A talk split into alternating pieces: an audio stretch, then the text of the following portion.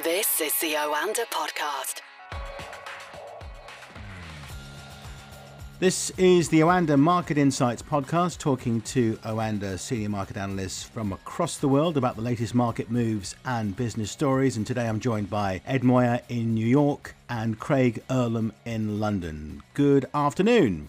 Good afternoon. Good afternoon. Let's start with the UK, Craig, before we get to all the events in the United States and across the world. Latest GDP figures out today. The economy shrinking by 2.6% in November. These figures were slightly better than expectations. Yeah, they were. I think um, the the expectations were, I think, more than four percent contraction. So it was actually much better than what was uh, expected. And I think more importantly, it was far, far better than what we saw when we were in lockdown in April, May time. And the reason for that, and this is where the kind of the, the thing that spurs the optimism, uh, it's the fact that clearly businesses are adapting. This is not ideal for any of these businesses, but the fact that schools at the time were still uh, were still open, the fact that things like manufacturing, construction were still going, and uh, uh and that businesses had adjusted was a massive positive. Restaurants doing ta- uh, doing um, deliveries or takeouts, um, shops doing click and collect. These are all adaptations in, in, in, to a large degree that have happened since that first lockdown, and that's a really encouraging sign because we know that the lockdowns are here to stay for the next month or two, probably maybe even three. So the fact that businesses have adapted so well is a really encouraging sign just overall as far as the economy and the, the recovery is concerned. But obviously, we're now in another lockdown that's even stricter again. So that is going to have a greater toll. But it does give you encouragement, the numbers that we saw from those uh, November readings, particularly with the services sector, which accounts for more than three quarters of UK GDP. And as you say, we are in a, a new lockdown here, which is uh, supposedly stricter than the one back in November. Having said that, there is still quite a lot of traffic on the roads, which is surprising to see. It's almost as if there are a number of lockdown loopholes these days, so a lot of people are out and about, which suggests the UK economy might not shrink as much this time around either. Yeah, the difficulty obviously is that things just still aren't open. So people may be feeling a little braver, or there's more people who can still go to work uh, and are still encouraged to do so. So there, there is things like that is going to be supportive for the economy, but maybe also explains why the numbers uh, are not improving as much as they did uh, last year. Of course, there is obviously other factors as well, the new variants, etc., uh, which is um, which is having a significant impact as well. But as you say, there's there's a very different feel I think about this lockdown as well. But that, that's natural. The first lockdown we thought was going to be three weeks long, and that would uh, that would have a great impact. We're now ten months on, uh, and we know that this is not going to be lasting for only three weeks. So I, I do think people's attitudes uh, are also changing uh, uh, as well as um, uh, as well as anything else. And I think to to an extent as well, we know a lot more than we did back then. Let's have a look at today's markets. Uh, they're down today. What is behind that? And they're not down significantly, but enough to take notice. No, it's nothing overly considerable. I think what we're just seeing really, it feels like these markets have run out of steam a little bit. There was so much that was mostly wrapped up in December. Then we had the Georgia runoff elections last week, and that uh, that that that resolution meant that the major risk events were mostly behind us. The most notable one remaining, obviously, being COVID, and one thing that the Georgia runoff did is it meant that we had that blue wave in the US. On the positive side, that means a massive stimulus program. On the negative side, um, it means possible changes for tax, which may be harder to implement. But it's the inflation side which I think really gripped the markets. This idea that if inflation rises faster than expected, then is the Fed going to wait as long to taper its bond purchases? Is it going to wait longer to? Is it going to wait as long to uh, to raise interest rates? And what we saw is US yields actually rising, and I think that may have had a psychological impact on these markets, combined again with the fact that we are seeing rapid COVID spread in the UK, but around Europe, across the US as well, and other countries. We're seeing cases appearing again in China, for example.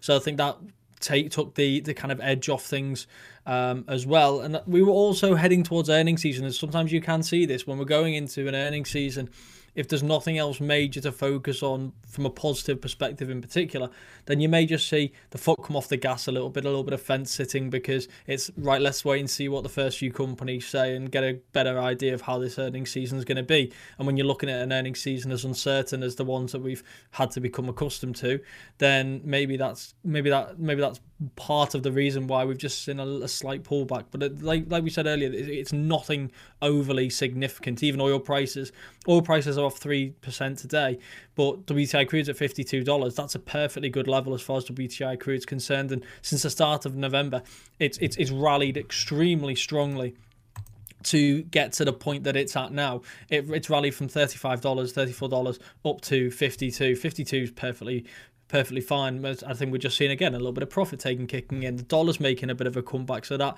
take that has a bit of that acts as a bit of a drag on these commodity prices. The dollar obviously making a comeback because US yields are rising. So I feel like we're just seeing minor corrective moves in the markets, but at the moment, this moment in time, it's nothing more than minor. The one thing I will say with stock markets generally, though, is you do sometimes see, I feel, in first quarters that that, that Uh, it feels like things are a little less positive. And I don't think if we do see a bit of a correction in these markets, I think we should view them as being a healthy correction rather than being anything to panic about. And sometimes there is this tendency to kind of get caught up in any corrective moves that we do see, especially for some reason when it does occur at this time of year. Indeed. Now, uh, we are ahead of a, a, a, massive week for the United States and indeed the world, really, with the inauguration of Joe Biden. And we discussed um, in detail uh, last week the uh, problems uh, across the country and uh, particularly, of course, with the capital. But uh, things have calmed down a little bit. Massive numbers of troops, though, in Washington and all of the 50 United States. Um, I want to turn to you now, Ed. It's all about, as far as the markets are concerned, about business is concerned, Joe Biden's stimulus proposal, and that is what they have their eye on at the moment. Very much so, and I, I think what we're going to see is uh, sadly, uh, we we all hate partisan politics, but right now, what we're we're getting is uh, some resistance from Republicans over Biden's 1.9 trillion uh, COVID relief bill, and and I think what you're going to see is that you're probably, uh, and, and, I think a lot of people. Um, have to remind themselves that you know just because we got the blue wave doesn't mean we're going to easily see um, uh, everything that Biden requested to get done. I, I think um, you, you, have to uh, remember the way uh, the, Senate works is that you know to move legislation through, uh, a lot of these will uh, um, demands or, or requests are, are, needing 60 votes. So that means you need 10 more Republicans to buy in on on Biden's uh, proposal. Uh, so so uh, what, what, you're going to see is that the one of the, the big resistance uh, from Republicans has been that state and local aid, um, which Biden is looking for $350 billion. Um, I, I, think what you're going to see is that, you know, the, the, the markets, they're, they're forward looking. And, and right now, I think, you know, 1.9, that's the starting uh, offer for, for Biden. I think uh, the consensus is that eventually you'll see them settle on something around one trillion. Uh, you know, the, the, the the one thing that we have to remember is that even some of the Democrats, I think. Um, uh, the Democratic senator from West Virginia, uh, Joe uh, Manchin, he he's already you know um, you know voicing concerns over uh, that that price tax. So there, there's there's going to be a lot of negotiations over these next couple of weeks, uh, and I think the the expectations are that you're going to see uh, something gets done by um, I think early February, um, and, and and there there is you know one one you know I think and the reason why you know we're not seeing uh, while, while, stocks are, you know, for the most part, still pretty close to these record highs, uh, that's because with with that blue wave, you know, Biden will still be able to get a lot of his budgeting um, through uh, reconciliation. So so there's there's going to be, you know, I think not that you know major concern that you know oh no we might not get any stimulus. We're going to get some we're gonna we're gonna we're gonna see it, and I, I think that's what's gonna you know ultimately provide much stronger stock market I think for the second half of the year. But um, we we should see limited I think dips um, going forward, and, and a lot of that you know coincides with you know what we're gonna get from Biden, and then also what the the Fed has been signaling. And Ed, signs of inflationary pressure in the economy. I mean, could that lead to rate rises in the medium term at least? It depends on who you're asking. Uh, if you're asking the Fed chair, uh, the answer is no. I think that um, we, we, we we're, we're starting to see the emergence of some um, optimism for you know the second half recovery. Uh, Fed's Bostic was also, you know, touting that you know we could even see a case where we raise rates at the second half of next year. Uh, but Fed Chair Powell, I think, um, and it's unusual for uh, the Fed Chair Powell to deliver such a strong message at a Princeton webinar.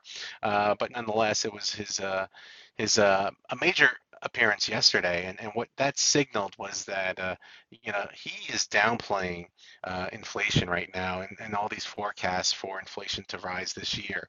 Um, I, I think yeah, the Fed could be wrong, but what the Fed is doing right now is they, you know, they they signaled that uh, they're they're going to make sure that this economic recovery is not threatened by uh, surging yields. That's why you see the 10-year yield, it, it, hit a brick wall once it rose just above 118.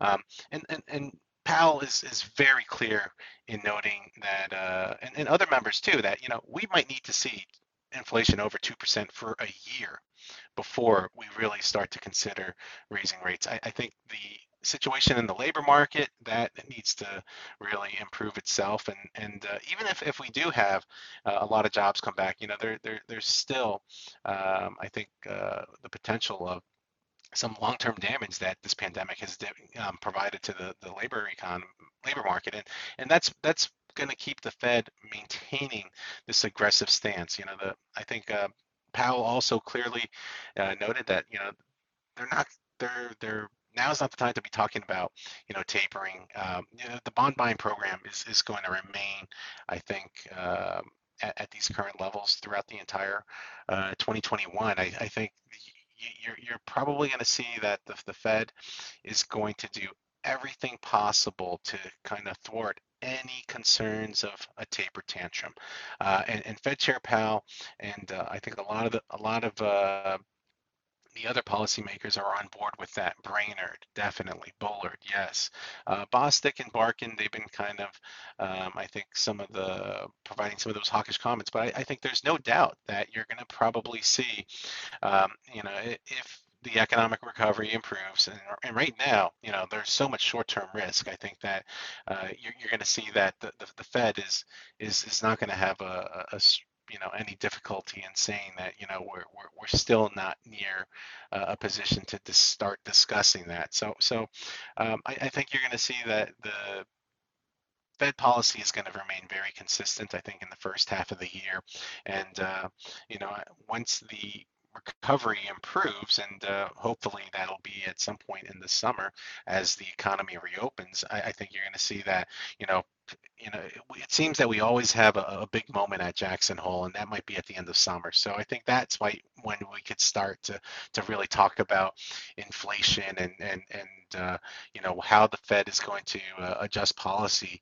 because the recovery is is is, is running uh, full steam. So so I think right now we're still we're still in the midst of this pandemic, and uh, I, I think right now you know policy is, is not going to change anytime soon everything Ed said is correct, and I'm in complete agreement. The only thing I'd add is that we have to remember that the Fed only recently amended, uh, slightly amended uh, its own mandate uh, in terms of uh, interest rates to ensure that the markets believed that they were committed to keeping interest rates lower for longer.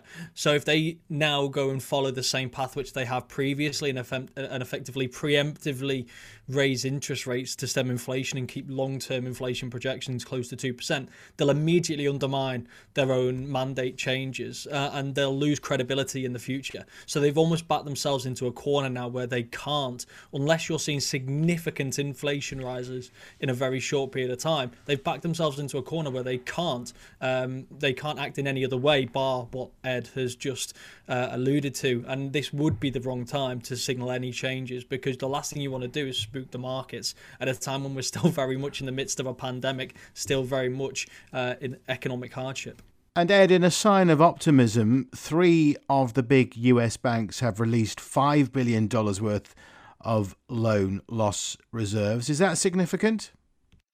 Uh, very much so. I think there's optimism. Borrowers are being able to repay their loans. I think that you're you're seeing that uh, large parts of the economy are still performing nicely, and, and I think what we're seeing, uh, uh, the, the bank results uh, from JP, Wells Fargo, and Citigroup, they, they, they, they, tell an interesting story. I think if you remember throughout these past few um, earnings results uh, over these last three quarters, uh, typically what we would see is, you know, the banks would kick it off and they would just have, you know, stellar trading numbers, um, you know, strong strong profits and a very upbeat assessment about the consumer and the potential outlook once we're on the other side of COVID.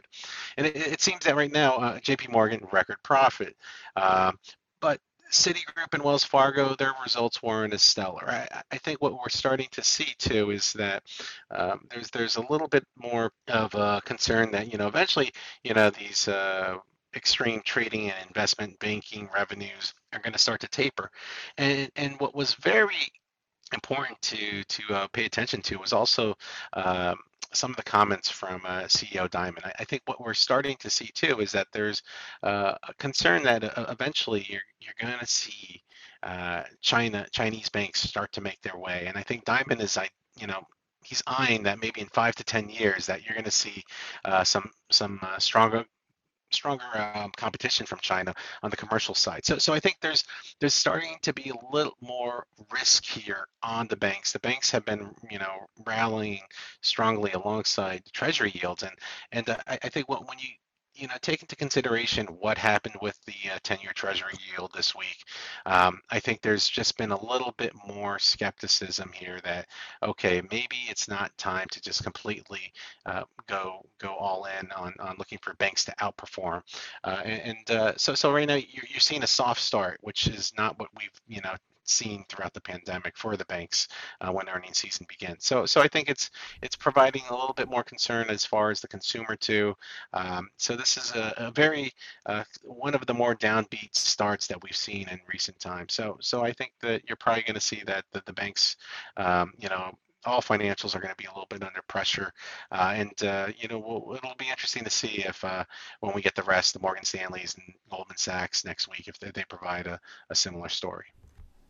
Okay, uh, Craig, of course, we'll look ahead to the week ahead on Monday, uh, but there is a bit of activity on Sunday from China, isn't there? Yeah, so it's overnight Sunday night that we get uh, a bunch of uh, data from China. We've got GDP uh, for the quarter. We've got fixed asset investment, industrial production, retail sales, a whole batch of uh, very noteworthy data that I think these markets do pay very close attention to, and can sometimes almost set the set the mood ahead of the weekly open in Europe and the US. So I think that's one thing that's worth keeping an eye out for. Obviously, in the US there is a bank holiday, so certain markets uh, are going to be closed for trading. So it's going to be a shortened work, uh, shortened week as far as the US is concerned. It's also going to be uh, quite a quiet day uh, as a result on Monday.